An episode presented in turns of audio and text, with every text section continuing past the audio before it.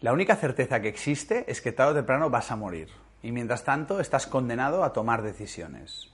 Sin embargo, tu falta total de coraje te impide hacer uso de tu libertad para elegir. Cuanto mayores son tus inseguridades, más te dejas llevar por la opinión de la mayoría, negando la posibilidad de escucharte a ti mismo. Así es como permites que las neurosis de la sociedad se conviertan también en las tuyas. En muchas ocasiones experimentas temor sin ser acechado por ningún peligro real e inminente. Lo enfermizo del asunto es que para justificar y mantener tu miedo, sueles inventarte dichos escenarios amenazantes en tu mente. ¿Cuántas veces has temido perder algo sin que existiera ninguna evidencia científica que corroborara que efectivamente estabas a punto de perderlo? A esta distorsión cognitiva se la conoce coloquialmente como preocupación. Y al igual que la ansiedad, el miedo y la inseguridad, ponen de manifiesto un déficit de confianza.